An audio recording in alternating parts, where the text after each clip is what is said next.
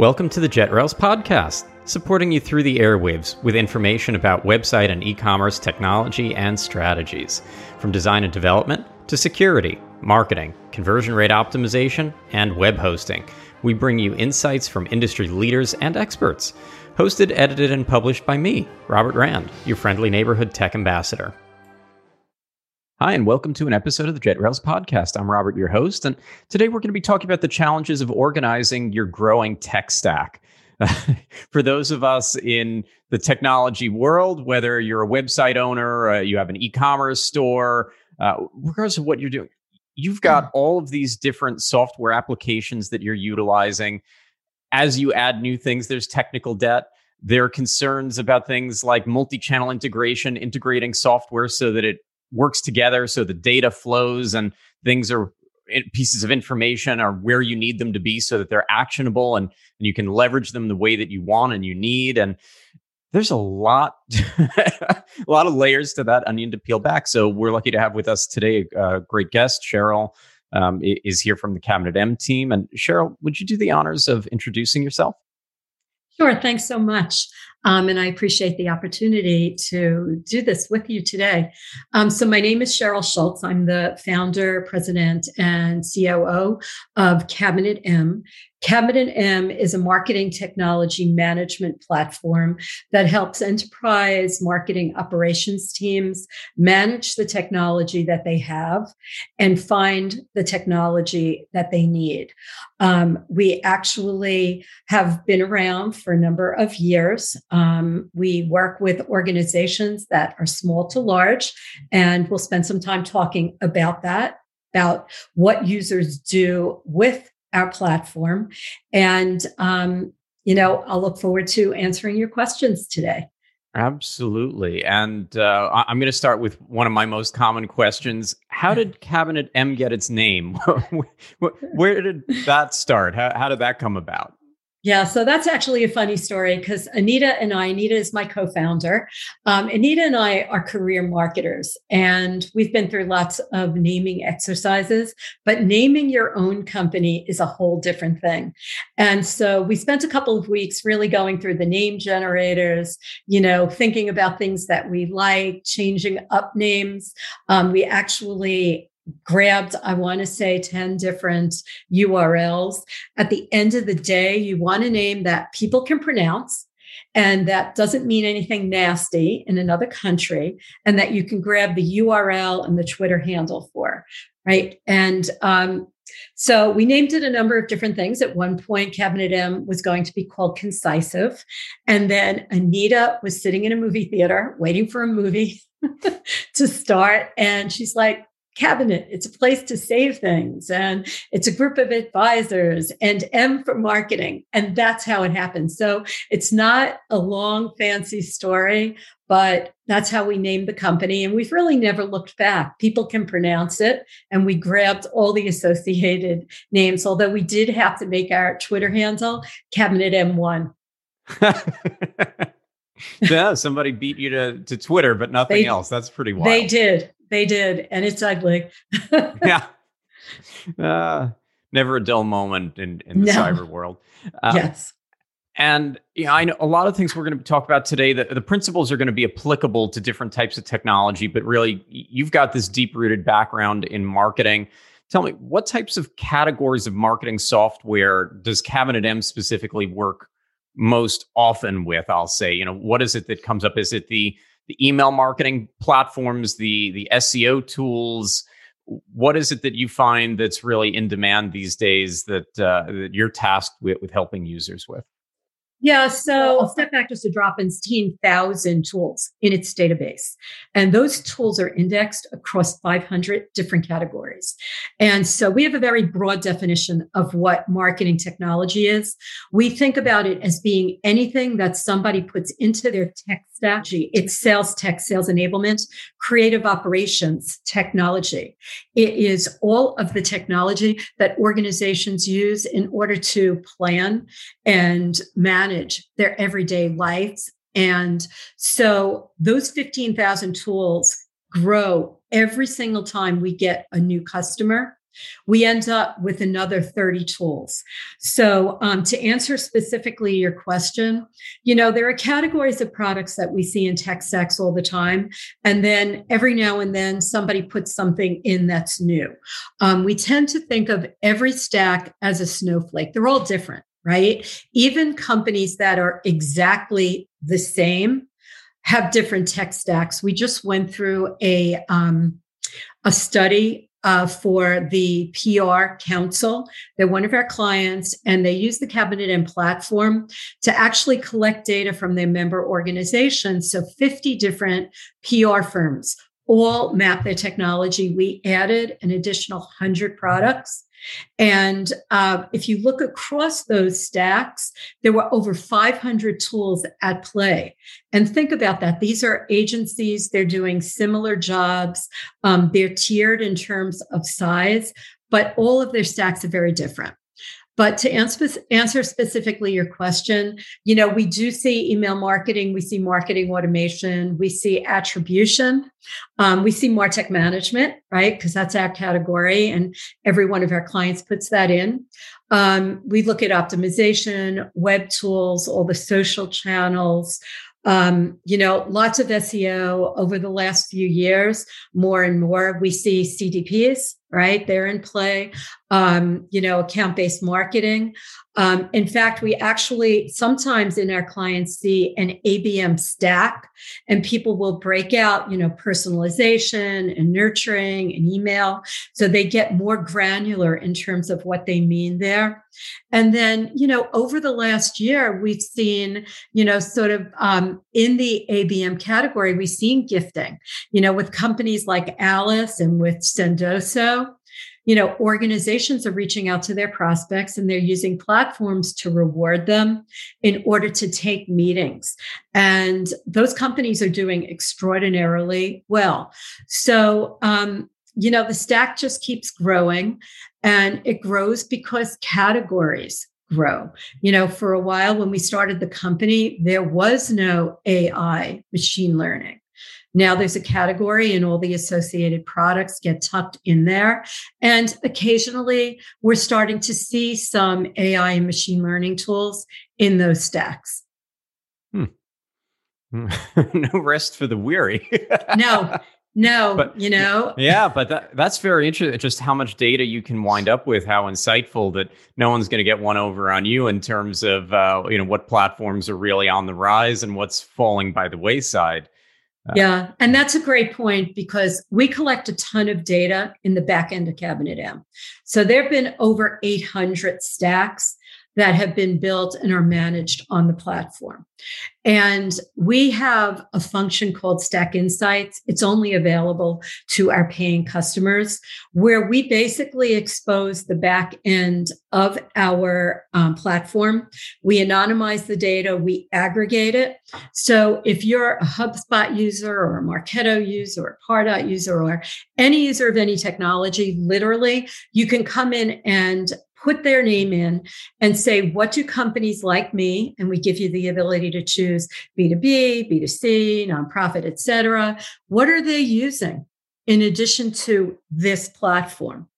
And what other categories of products are they using? And we give that back to them in rank order. And some of our clients will spend a couple of hours a week in Stack Insights just mining the data because there aren't there aren't really very many places that you can go for true technology adoption data.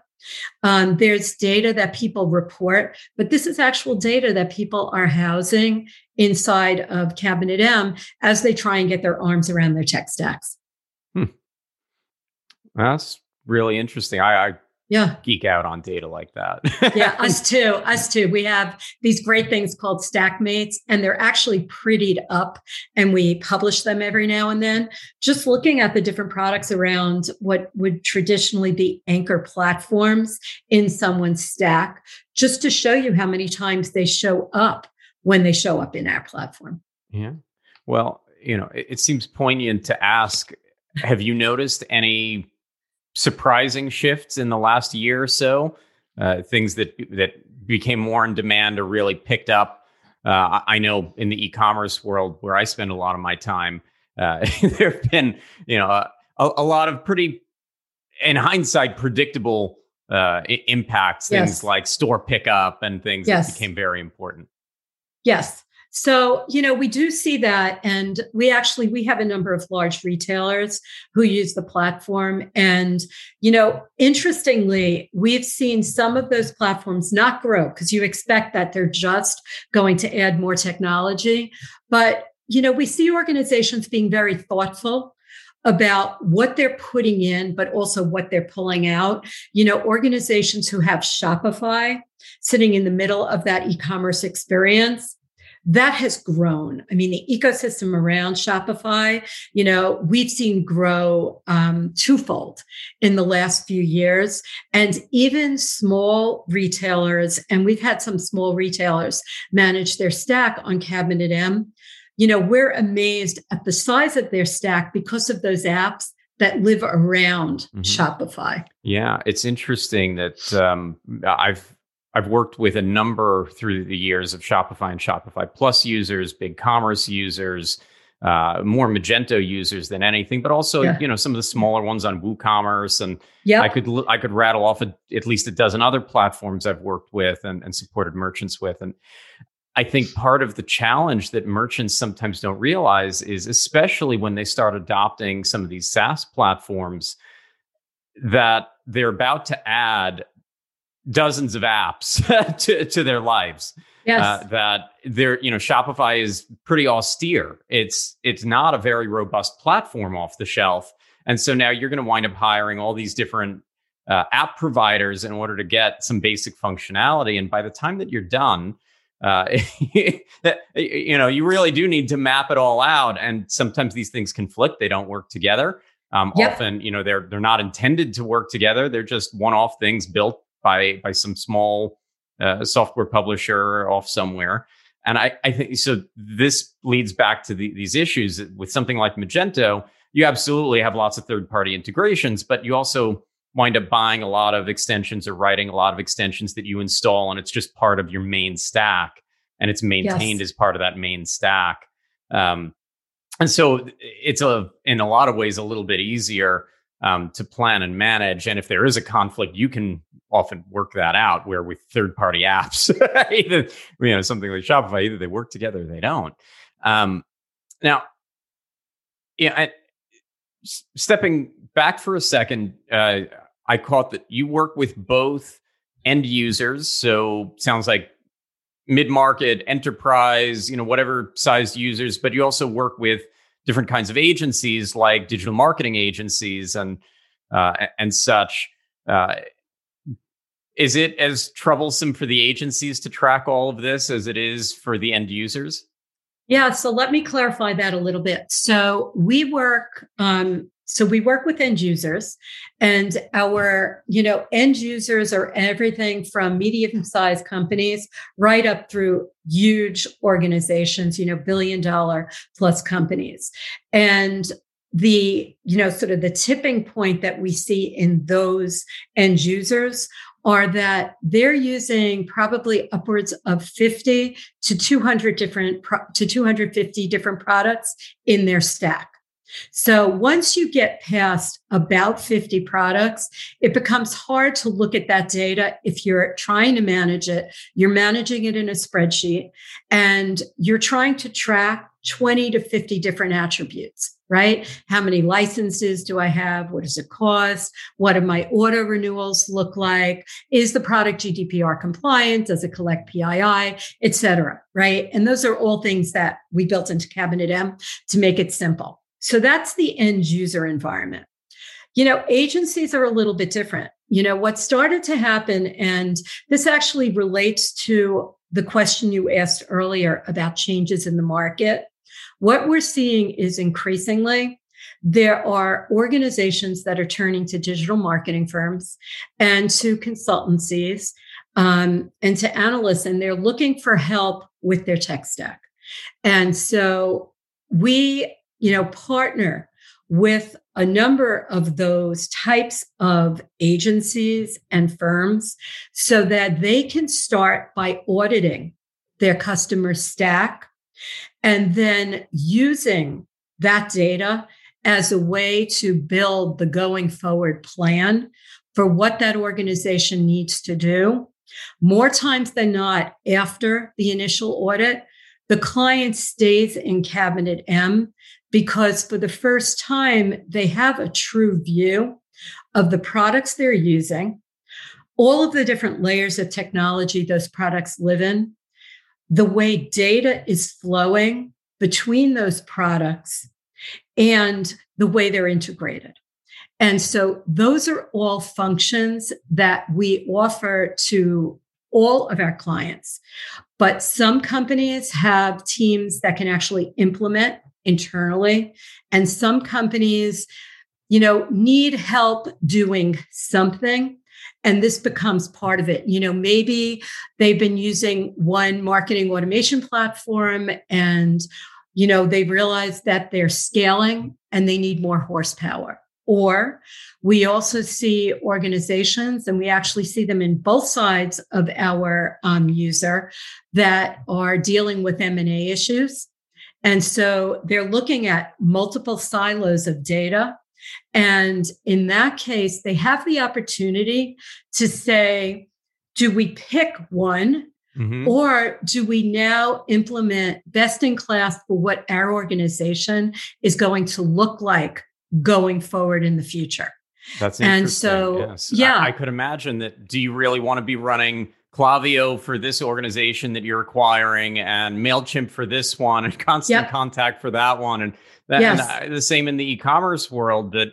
Uh, you know, do you want to run one Magento multi-store for all of them, or do you want to run, you know, three Shopify stores and five BigCommerce stores? you know, it's uh, there's a lot going on there that those those are probably some lengthy discussions that happen in within yeah. some of these yeah they are they are and then you know in addition to that what you need to do is look at those contract details right because you might have a platform that's performing at you know 90% and you have a 3 year contract and it's an expensive platform.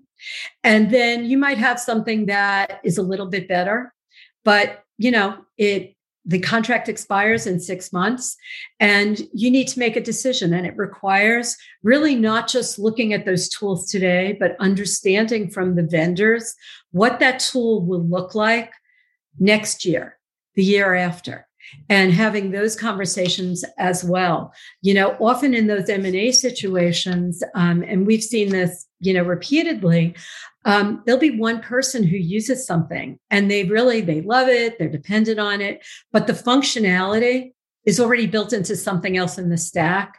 And those are the hard stakeholder conversations that someone who's managing marketing operation or the tech stack needs to have with their stakeholders across the organization.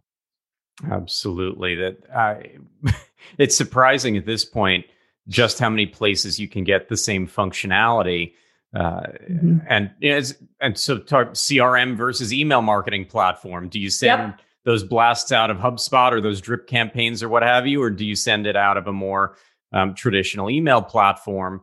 Uh, you know, you'll often find organizations that are, in some cases, doing both, and different people yeah. within the organization are, are leveraging one versus yeah. the other. Uh, and I think that that applies to lots of, of categories of, of software. And you know, going back to the you've got six months on that contract or three years on that contract. How much trouble does that cause? Because I imagine that for organizations that haven't mapped all of this out, that these things sneak up on them. I know if you want to replatform an yeah. e-commerce website and you're under some kind of a contract, uh, that that can easily, easily take several months.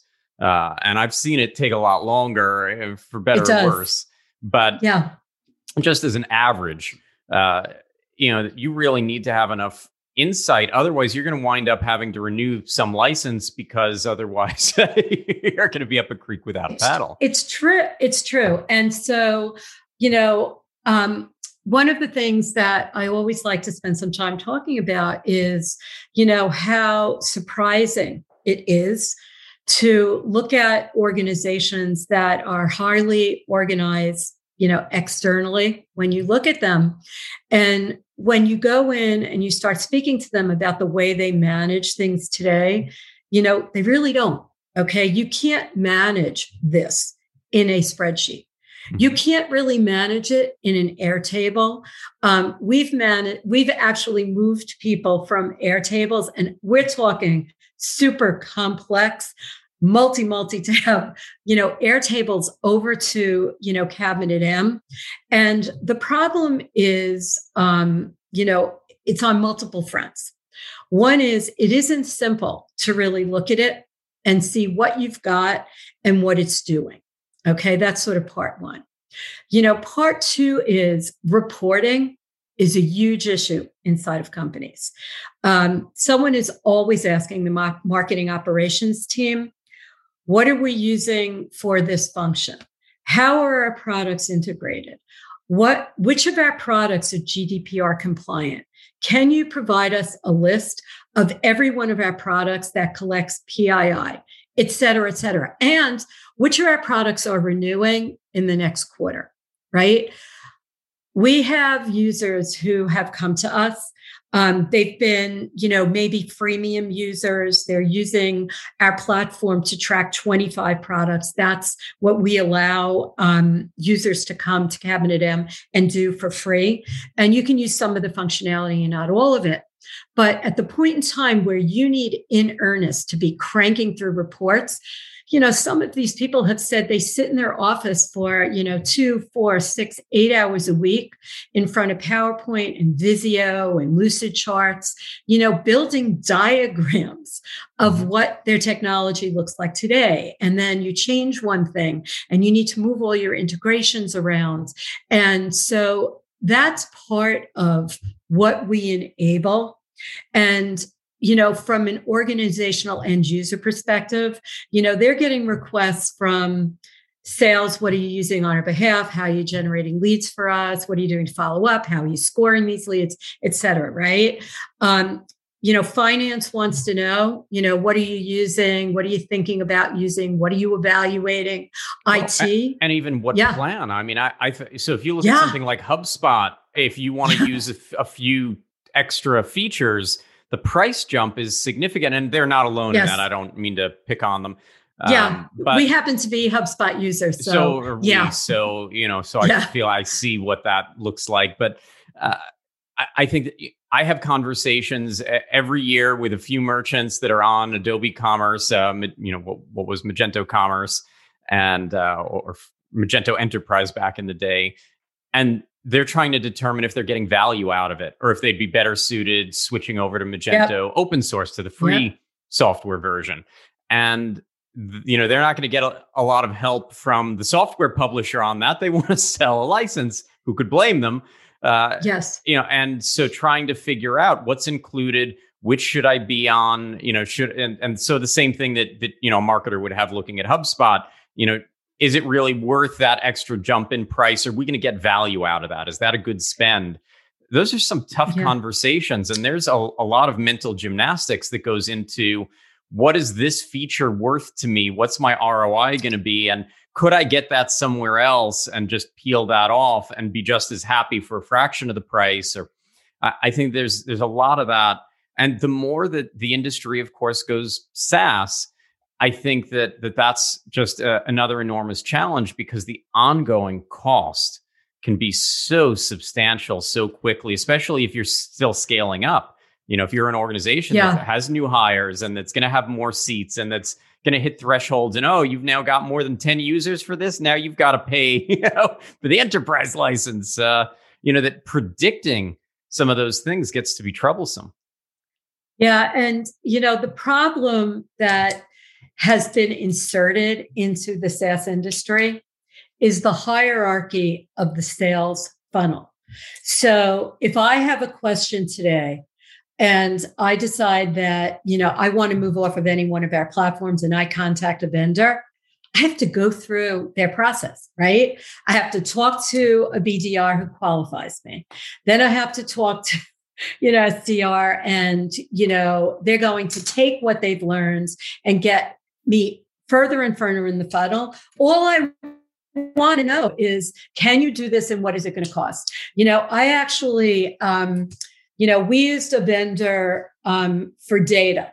You know, I won't I won't name them. You know, a few years ago, and you know, we weren't using the platform a lot. I wanted a smaller version. A lot of times, what I was looking for wasn't there, um, but we still wanted to use it. Mm-hmm. And I spoke to somebody and I said to them, look, here's what I'm willing to pay.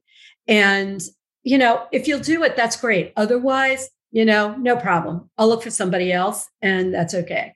And literally, I had like four or five people call me after that, all trying to sell me something that was three times that amount, you know. And I said to each of them, seriously, in your database, it should show you. Sheryl Shultz says this is what she's willing to pay. Otherwise, you know, peace, cancel me out and, you know, I'm going to sail on, you know. And so a lot of times it's just the process is broken, right? Well, and, and, I think that sometimes yeah. organizations have a hard time. Look, if if you're built for everyone, you're built for no one. You know, so yeah. you yeah. have to at some point figure out who your target audience is. Now, there are organizations that have multiple departments that serve as multiple, you know, types of users. They have real product differentiation. That's great. Um, I, I, know that I chat with our sales team all the time about, mm-hmm. you know, how we right size, right fit, and you know, we're always trying to hone that process to get people to the price as fast as we can. But you know, we need to collect a few pieces of information because if not, yeah, uh, then bas- people are aren't going to be right sized, and we're not offering them a five star product at that point. And if we're not doing that, then what are we in it for? And the same way that you know we have entry levels. Yes. If somebody wants to know where we start on price, we'll tell them in the in the first sentence. and, um, yeah, you know, absolutely. So we're not trying to drag that part out. If it's not a match, um, you know, it's not yeah, a match. Moving on. And that's right? okay. Moving on. Yeah. yeah. You know, it's uh because we don't want somebody to have that bad taste of having to go through six people and jump through all those hoops just to find that out uh, you know, we have a pretty advantageous entry level price. But, you know, so as a web host, we don't provide shared hosting. So there is none of that uh-huh. $10, you know, there's nothing in, in the double digits, that sort of thing, that it's all dedicated single tenant, fully managed, highly optimized environments that in order to get the right support that you know an e-commerce merchant or a more serious you know uh, business that's up and running is looking for to get all of the security, the loading speed optimization, the scalability, the reliability, and to keep it flexible, not to give people some kind of a cookie cutter product yeah. that, that isn't going to actually meet the needs of their developers and such. We get it. you know, there, there are yeah. people that are shopping yeah. at one end of the spectrum, and we're certainly not the most expensive, but we've got to focus on quality. And I'll say that it's a tough uh, I, I, think from our side, it's a tough challenge, and you know we do have tools that we're we're constantly honing to try to make it easier for our partners and such to just spin things up and and make it easier. But um, you know, but you yeah, don't want to get away from uh, from making sure that people get exactly what it is that they need, and the more technical the product, I think the the more that that's necessary. So double edged yeah. sword. Yeah, that's there. an interesting point. You know, because um, you know, I speak to a lot of our users on the front end, and you know, they'll say to me, "Well, you know, so let me back up the bus for a second. We bill based on, or we charge based on the number of users and the number of products under management." Okay. We have three different subscriptions. You know, we can get people on the platform for $300 a month. And it just sort of goes up on that, you know, from there.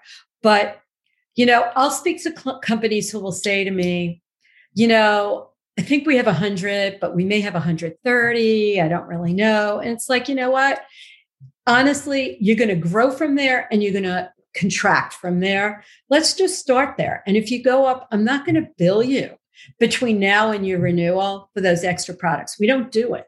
You know, I pick it up at the renewal. If you grow from 100 to 150, I pick that up.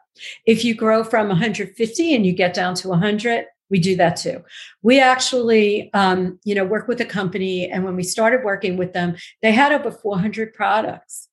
And, you know, they're like, we know that we're trying to get down to something in the 200s, you know, and it was like, great, let's just price it for that. So I think that, um, I think that listening to the customer and being flexible mm-hmm. in the way you think about you know your pricing so that that customer stays with you over the long term is really important because it's about the value but it's also about that customer experience and being able to listen to them is really important. We've created tiers of our pricing because of things that we heard. Um, you know when we started we when we started the company we really thought that you know small companies would need the you know would need the platform. And we quickly learned that it was the larger companies that truly needed help organizing managing documenting reporting etc but along the way what happened was we found large companies that had small teams. They had two people one person but they needed all the functionality. So we created a subscription for those people. Same thing in speaking to users, there are, you know, now I think Gartner says 49% of, um, you know, large enterprise organizations have a marketing ops function. Okay. And, you know, some of those functions are one person. Mm-hmm. And so, you know, Cabinet M, you know, is rolling out Cabinet M solo you know, single person all this functionality. And as they grow, you know, we'll grow with them. So, you know, speaking to clients and really understanding and um, keeping your hand on the pulse of what's happening in, in these organizations is really important. Yeah. And I think, you know, uh, necessity is the mother of all invention, right? So, yeah. Yeah. I, I even see it with us where, and the team's doing this for years, but you know, we have our clients where we're auto scaling with AWS and we're really, you know, we love working with, you know, some of those great public clouds and we do, you know, phenomenal things with it. But some folks, they just need a dedicated server. They're going to get yep. the best bang for their buck that way. You know, we're doing it a long time. Um, but in the e-commerce world, for instance, there are some predictable spikes, and so maybe they need in Q4 in the holiday shopping season, they need some extra horsepower. Mm-hmm. We spin up some yes. booster servers for them when they need them. Um, we spin them down when they don't. Instead of making them pay for that hardware all year long, we created a solution um, to the problem and productized it in a way that that works for those users and that doesn't really penalize them um, for that particular pattern of need.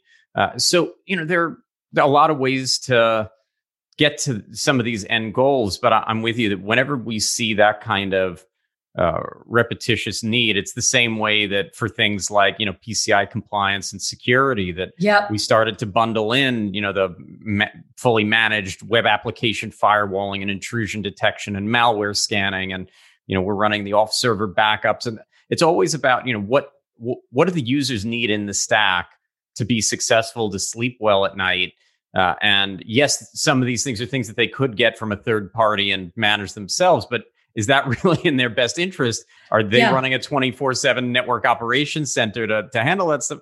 Not not usually. Uh, so yeah. yeah. you know, so I, I think a lot of that comes yeah comes together. Yeah, so way. that actually leads me to sort of another piece of this puzzle because the technology is only one part of it. The people are another. And so, you know, what I'll say is that a lot of companies don't know what the technical proficiency of their team is. And so, you know, you talk about the fact that, you know, you use HubSpot, we use HubSpot. You know, organizations generally don't know how many users they have for that product. Um, if they're going to migrate to a new product, they don't know you know and it's something that um, you know three years ago we started you know speaking with organizations who said you know we're concerned about product but we're concerned about people and process you know and so you know now a lot of those organizations are mapping and tracking you know people on cabinet m alongside of their tech stack right? So that you're not they're not surprised you know when somebody comes in so you know move to the next company and they find out they only have one person who can use marketo or hubspot or you know anything that they're using. And so we really um you know you have to look holistically at that stack. The other thing that you know we find happening as well is that organizations particularly now right? Nobody's in the same office. Used to be you can you know look over and look over the wall and there was somebody that you could ask a question. Can't do that anymore. And so documenting processes and best practices has become increasingly important. Think about all the companies that have had to onboard new new employees today and the kinds of things that you know you learn just about just by being around people right? You know we onboarded um you know a new head of content and you know we've never met her in person. You know i have someone who runs our social channels. You know i'm looking forward to the day where you know we can sit across the table and have a cup of coffee and chat. But documenting what you need to do if you want to add a product to the stack is really important right you want to look at you know is there a budget for it does it need integrations are you going to sunset something in order to integrate that new product you know putting that out there in a way that everyone can see it is really really important and you know i i have a a, a love of integration. I, I, worked for an iPaaS at one point. Yeah. And I don't know, one of my co former coworkers uh, from that leg of, of my uh, career journey published an article, I want to say this morning, uh, that was really interesting, you know, looking at the cost of running an iPaaS and why some of them fail and, uh, you know, technical debt um, a lot of great charts. I, I, really liked his approach to it because it, it's a tough business. And I think it's not only the iPaaS that has a tough time. I think it's a very similar challenge that end users have when now they've got, you know, all these pieces of software that they want to integrate. And in some cases, maybe there's a native integration that does what you need it to do. Maybe the native yes. integration doesn't do what you needed to do and you need something custom. Maybe you're going to wind up, you know, paying a, a third party iPaaS, an integration platform as a service. And those range greatly in price. You know, there's the Zapier. Yes, they do. Down market. there's, you know, I could start rattling off, you know, folks up market. The, and you also have, well, what if there isn't something off the shelf that's going to do it or, or, you know, for whatever reason you choose that you need something custom now you need to go and find you know some kind of an SI, a solution integrator, and have that and pay them to write it. And now you're probably going to host that with, with someone like JetRails, and you're going to um, have to maintain that code and document that code. Yeah. Hopefully, document and, and maintain. Uh, and you know, so you've got all of the these uh, these challenges to meet just to get the data where you need, and because if not, it's not actionable. And I know in, in, the e-commerce world, you know, you look at things like, I mean, and and for sure now, you know, if you've got brick and mortar and you've got online sales channels, you're expecting, you know, inventory and orders to be flowing so that there's, you know, convenient curbside and store pickup and, you know, shop online, return in store, and all these other um, facets of an omni-channel experience. But I, think that you're also you're also expecting things to be able to work seamlessly like gift cards and reward points regardless of where you are in person or online or and you know just loading up a new a, a, new app on one side of the fence doesn't necessarily mean that it's going to work across your organization uh, a lot of of and you know and i see all the time folks that they've got all this great data and it's not where it needs to be so they're not leveraging it uh, they're, they're not sending out the right promotions. Um, they're not utilizing the systems that they have. One of our most recent episodes, we were talking about loyalty and reward programs. It's like, you know, your merchandisers and your marketers, they know what they want to be selling. They know what the, the items are that, that the merchants incentivized to move. But if you're not offering like double points with your loyalty program for that, you know you're missing out and, and, so yes. there are all these that you want things to really uh, line up well so that they can be used within the same marketing stack and within all these things that I, I think that that's the challenge that we're at that there are so many pieces of the stack now that in some cases you, you just just taking the time to think about how you could use these things together is half the battle yeah, you know, that's a great point because, you know, there's this debate that's been ongoing at least for the last five years, okay, which is um, do you, you know, go to an ecosystem, right? Do you go to an Adobe ecosystem, a Salesforce ecosystem, or do you buy best in class, right? And what's the tax you pay for either of those decisions? You know, um, what I would say is that for the past probably four years, maybe longer, I saw more and more and more companies just buying what they needed, right? They were willing to pay the integration tax. You know, we have someone who can integrate it. We'll hire somebody to build that integration, you know, no problem. You know, I do think that you know the platform vendors you know particularly in the last few years of acquisitions have made major headway in terms of building their ecosystems out and looking for you know the holes and filling them so that or so that large enterprise organizations could do more one-stop shop i still think the balance is tipped towards best in class but I don't think it's like this anymore. I think mm-hmm. it's more like that. Well, and it's a, um, you know, you get the other side of the challenge is that you, what you want to avoid is jack of all trades, master of none. And mm-hmm. so there are big players out there that, you know, I think of NetSuite, you know, has their own e-commerce platform, uh, you know, Suite Commerce, I believe is part of their core.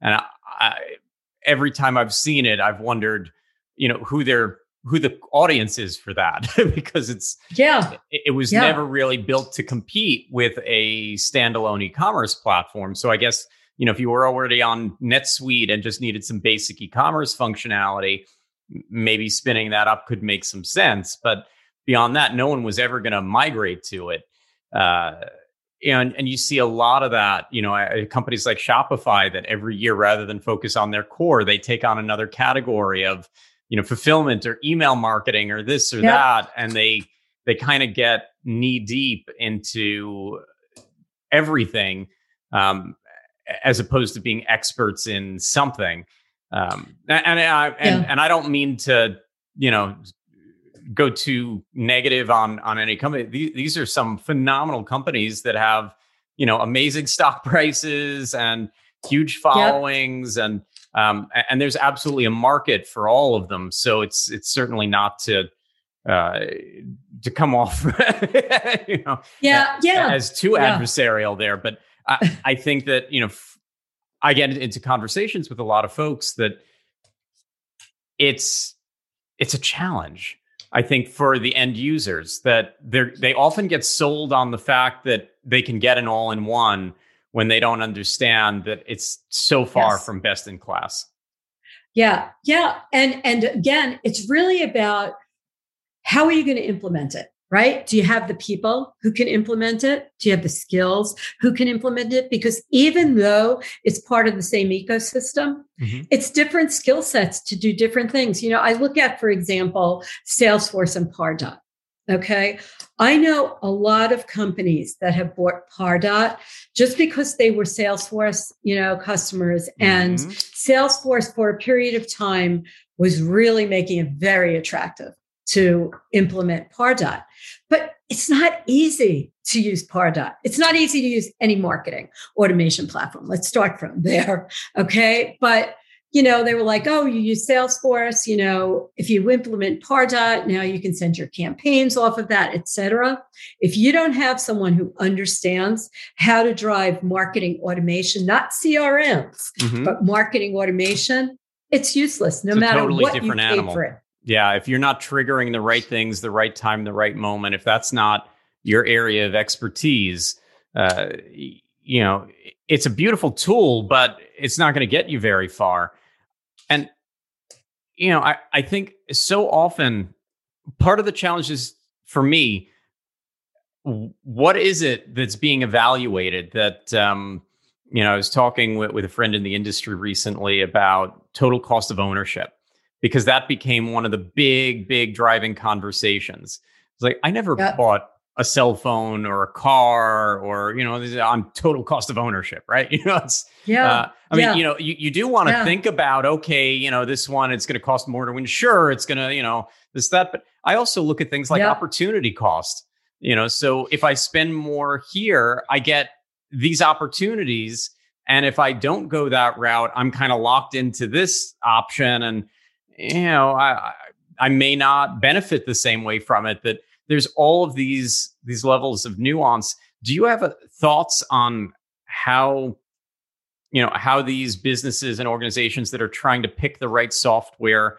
um, you know, what they should be looking you know at? I, I think that that might be the biggest challenge of of all is just you know what is the rubric what what are we yeah. grading these yeah. things on because you know and we've touched on some of the good stuff i mean there's there's pricing and there's uh there's integration and um you know there's a lot of different moving parts but it are there some major topics that you think get le- either either too much emphasis in the conversation about what should be in your tech stack or too little emphasis yeah, so um, so that's interesting because every company comes at this totally different, and every company um, makes those decisions in a different way. You know, for some company, for some companies, pricing is the issue, right?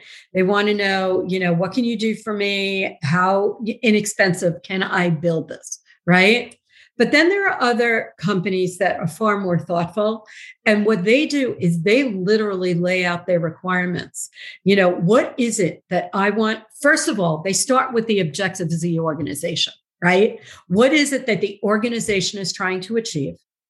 What are the objectives of the marketing organization in order to meet those goals? And how do I take technology and execute against those goals. I love and that. yeah, because yeah, you know I, I love a yeah. good user story. Okay, you know it's not we're not looking for a tool. We're looking to solve this problem or these series of problems. Yes. Now let's engineer ourselves around that. Yeah, and so you know what we've seen over you know the last few years is you know sales and marketing became a giant black hole right? Everyone was buying things. It was a shiny new thing. Nobody was holding, you know, sales and marketing to a standard from a budget perspective. And that stopped. Okay. Because you can't prove ROI. You can't move ahead unless you know where you are. You know, you can't um, secure all your customer data in, unless you understand what it's touching so, you know, I think that more and more organizations are getting more thoughtful about what they're using and why they're using it. And they're also starting to embrace the fact that there is a function called marketing operations. Their job is to rationalize all of this tech against the backdrop that you've presented them with the strategy and objectives of the organization. And, um, you know, I spend a lot of time in LinkedIn. You know, I spend probably more time than I should there. And, you know, and I'm engaged with, you know, an audience there that, you know, does this job. And, you know, I see the um, level of expertise and you know the level of you know of strategic thinking that's now there in that role inside these organizations. And it's not just inside of large organizations. You know there are you know single marketing ops folks inside of companies that have made the commitment to make sure their tech stack is implemented appropriately from the start you know, a lot of times people are just like, we need a website, right? That's the first time technology comes in the company. We need a website. Mm-hmm. We need a way of sending out email, you know? And so, you know, from there, it sort of grows. Um, but I think that decisions are starting to be made more thoughtfully, you know, when companies start. But there are all of these companies out there now, you know, 50% of them, according to Gartner, or 49%, you know, are implementing that marketing ops function in some way. And I think that over the next couple of years, you know, we will see better implementation of these technologies because they'll be um, they'll be implemented against that backdrop of what does my company need to do you know because marketing ops sits right in line to revenue now right? Yeah. Those are the systems that drive revenue. And it makes sense, you know, especially for organizations of a certain size. It's the same way that, you know, now there are officers in companies not just related to security, but things like data privacy. And, you know, which I know you you've touched on in a few different ways. You know, I have these interesting data privacy conversations because you know, as much as everyone's focused on who are you know on on what data do you have right to be forgotten things of that nature there are security implications you know gdpr expects that you're going to have the right security mechanisms to make sure that the data is not stolen and, and, that there not some kind of yeah. a breach and now you know yeah. you're not so you know yes there's you know pci compliance for those that accept you know credit and debit cards and such but you've also got to t- deal with gdpr and ccpa and you know, and all these uh, these different regulations around the country and the world as well. Uh, you know, and and the risks involved in not. I think that in some ways, you know, all of the advancement in a lot of the these technology arenas is great and, and I'm happy with it. I do think that it's going to take the market some time to adjust, um, to understand what is an organization's responsibility uh, small, medium, or large. You know, what's uh, who do they need to task in their organization with, with which things in order to, I mean, and not only for compliance reasons, but you know, we're talking about uh, a world where um, technology is at everyone's fingertips, and um, you know, security becomes important. Um, you know, a lot of these other things become important look, you know, I've talked a little bit about scalability, but you know, I, I think it's hard for a growing organization to choose anything in their marketing tech stack without thinking about where they're going to be in, in a year or two, because nobody wants to migrate. Um, if you're talking about a CRM or an email marketing platform, or the time it takes you to move everything over and get comfortable in a new platform, it's a lot of of hours of labor, and, and I'm putting it very, very diplomatically there. It's it, it's yeah. uh, you know anybody that's moved their their house anytime recently, you know, just think about that. Nobody wants to do this. Um, it, it's a big deal, you know, figuring out that that right solution. So yeah, I, know, I agree. You know, I, I and I think that's probably you know back to why so many when you're mapping out their or your platform is mapping out what their tech stack looks like that things don't align the way that they should because it's just a lot of effort sometimes to re-engineer at the right moment because what they had five years ago doesn't make sense now. Uh, yeah, uh, what we see is a lot of companies will come in and they're they'll build their system of record, if you will, right? You know, what are the tools that we use today? You know, they define them by layer. But then what they'll do is they'll literally take that stack you know, in our environment, they'll duplicate it. And then they'll start looking at what it could look like if they, you know, retired, you know, one product, if they sunsetted another, if they add a different one. And they literally go through that what if exercise. Because the other thing that, you know, we didn't really spend any time talking about is as much technology as there is in the stack that you've paid for. There is a ton of technology in these organizations that's been custom built, right? It's your homegrown technology. Sometimes we call it dark tech, you know, at Cabinet M. But you know, a lot of organizations aren't tracking that alongside of their purchase technology. And what happens in that case is that you get a double whammy, right? you know you start mapping your technology you start thinking about sunsetting something you start identifying the integrations you know and our tool lets you do all of that internally but you've forgotten about that tool that someone built that no one's tracking and it's connected to everything, right? And so, you know, we actually we spend a lot of time encouraging users to look not just at the technology that they purchased, but also the technology they built, you know, for multiple reasons, including, you know, do you have something in your stack today with, you know, overlapping functionality to that tool so that you can get rid of it? right? Because someone needs to maintain it. And every time you buy a new tool, someone needs to write an integration for it.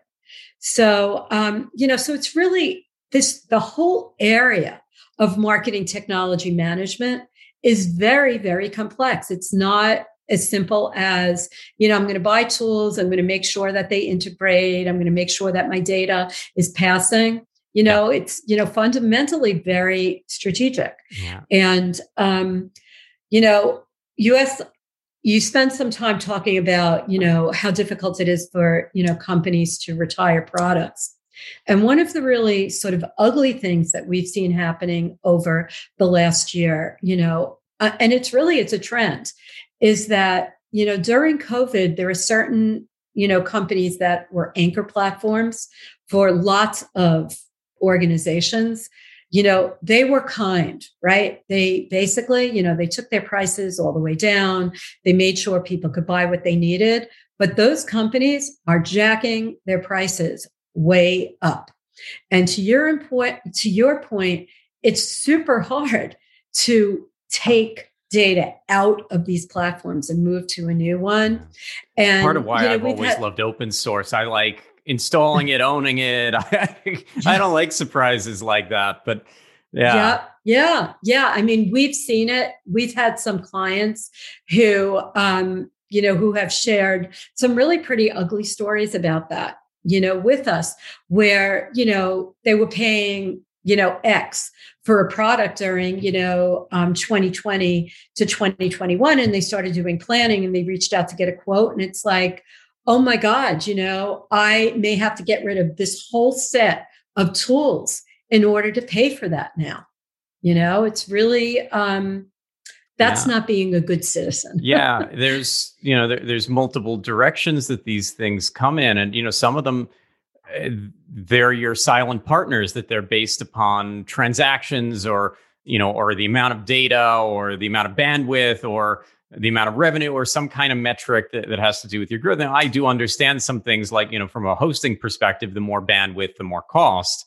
Uh, but there's there's a time when you know when it pushes you into another tier, and all of a sudden, you know, you're adding some zeros at the end of something, um, and there's really no middle ground where this does get tough. In the same way that uh, I, I've chatted with a lot of merchants in the last couple of years that have been migrating from Magento 1 to Magento 2. Uh, and you know a common theme is well what extensions and apps and integrations do you have and so start to go through this exercise of mapping out and it's it's this uh, uh, this this more modern trend of d- does this extension bring you joy? You know are you really still using this? Do you really still need this? And you know would you or would you be better suited with this newer thing where you'd get these five things in one anyway and you don't need these five individual separate pieces of software? Um, but you know through that process the hardest part is often by that point they've had three sets of developers and there's some custom integrations and extensions written there's no documentation no one knows exactly what they do they have an idea but um, they're named very, very obscurely and trying to get to the heart of okay, well, if you build your site without that thing um, that you don't even know what it does, how are your operations going to be impacted? I don't know. Um, you know, start to, yeah. to, go down this rabbit hole. I, I think that, yeah. that the, one of the lessons is start documenting now. Documentation starts today. You know, it's it's never, you know, it, it might be late, but it's never too late to start going down the the right path. yeah, so you know, so that's a, an interesting point because um, three years ago during the summer, you know, four of our clients lost their marketing ops person. Right? They, you know, they left. It's popular. It's people getting paid well to go, and and they went. And you know, we spoke to one you know, one of the global heads of marketing ops, and she's like, you know, it's bad, but I've got everything documented. So at least somebody can step in. In that company, we have been through three sets of marketing ops folks, and we're about to go through a fourth set. And, you know, it's horrible, right? They need to go, they need to hire, but their stack is fully documented. And all of their contracts are fully documented inside of Cabinet M. They're not going to miss an auto renewal. They're not going to miss um, any of the detail involved in managing any of those products. Somebody can come in, they can look inside the platform, and they can see the stack, they can see the integrations, they can see all the contract detail, all the customer data flows, and they're off and running. And so documentation is huge when it comes to tracking this. And let's face it, you know, 26% of marketing's budget is being allocated to technology. You need to actually, you know, manage it the same way you would manage anything else. So, um, you know, that's what we try and do for our clients. And, you know, we see oh, them come in. Imagine they were employees and not pieces of technology. And yeah. one of them, you know, leaves or something, you know, happens. You need to know what they do every day. and, yeah. Uh, and, yeah. And what, what, you know, who you, what you need to be looking for in terms of a replacement uh, or not, yeah. you know, and, and determine those things. But it is, it is still surprising to me, maybe maybe more surprising than it should be when I run into these situations where you know you come in to give a consult and and it's okay. I mean, you know, it's uh, I'm rather people be honest with me, but uh, they, they don't know what they've got and why and how. That um, in some cases it's because so and so was using it, or so and so thought it was good, or uh, you know, in some cases they're they're just following a competitor oh, we saw a great, you know, company that used this or read an article about a company that used that. And we figured that that was going to be great for us. Um, but they didn't really look at a, you know, at, at, a wider range of data. They didn't really, you know, uh, compare other similar platforms or solutions. Uh, so I, I, think some of that homework, and it, it's as you say that there's so many pieces in a stack. Uh, for you, what's an average number of applications that one of these uh, companies is using? Is it 20 yeah, some in odd? Our envi- oh, no. Oh, no. It's way beyond that. So in our environment, really on average, there's somewhere between 75 and 100, really leaning towards the 100. And so, you know, again, we cast a very wide net. So um, we have one, you know, one very large retailer that has, and you'll appreciate this, right? They have a branded credit card. And that branded credit card is in their Martech stack. And it's in their Martech stack because it touches loyalty platforms mm-hmm. and rewards platforms and email platforms. And so organizations really have a very broad, you know, view of what they put into their technology stack from a marketing perspective. You know, we have, um, you know, all your productivity tools, your, you know, your Jira, your Slack, your Asana, your Trello, you know, people put them in because they think about them as um, workplace collaboration tools, right? So, yeah, on average, that's what we see. You know, the largest stack, so the largest stack that I've ever spoken to someone about um, they couldn't decide if they had a thousand products or 4,000 products.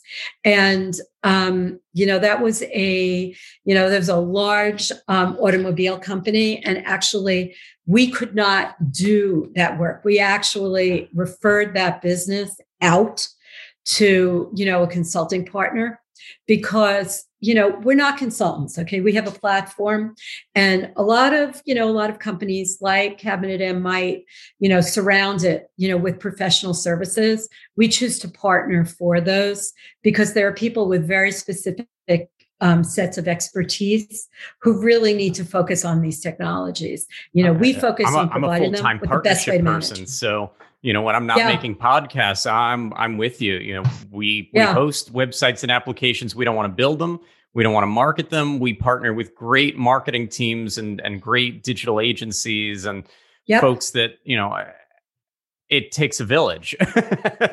yeah, you have to yeah. really, you know, back to that jack of all trades, master of none. You, you have mm-hmm. to pick what you're going to be good at and what you're going to be reliable for uh, and really, you know, you want to lean into that. So no, I'm I'm all about yeah. that.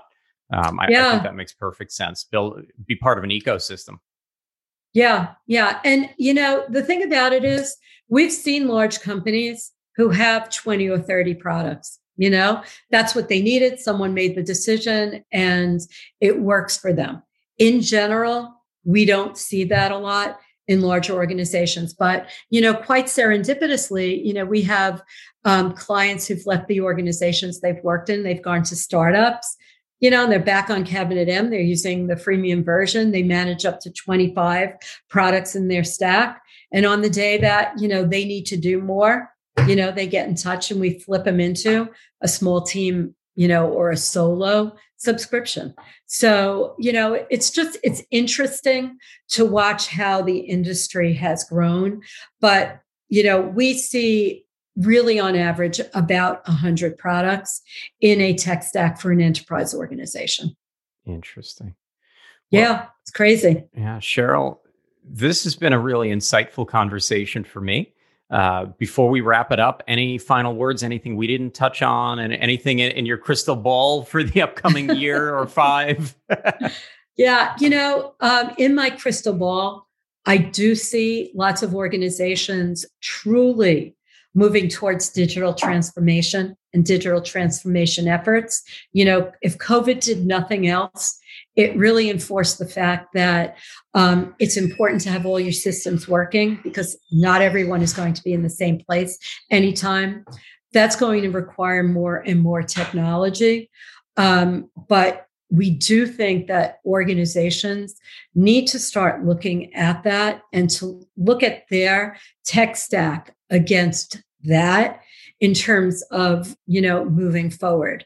You know we really believe that every company if they manage their technology has the ability to eliminate significant spend from their stack. You know our clients end up reporting that they eliminate about 20% of spend in 6 to 12 months it's eliminating duplicate contracts, those overlapping layers of technology, you know, the tools that auto renew, nobody's really using them.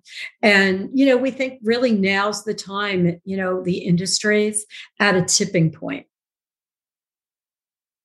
I, I, th- you know, I've seen a lot of it myself. So, uh, yeah, I, I can appreciate that. And I've been involved in a lot of conversations that I, I, I think really, um, r- really thinking about it now, you know, hi- highlight that that uh, that I think that we're going to see more and more of that, and I-, I think this is how industries work. That you know, you get you know some strong players, but then you get the next wave and the next wave of uh, innovation, and things have to keep evolving. So that's the beauty. That's yeah. why I love tech because it always keeps me on me my too. toes.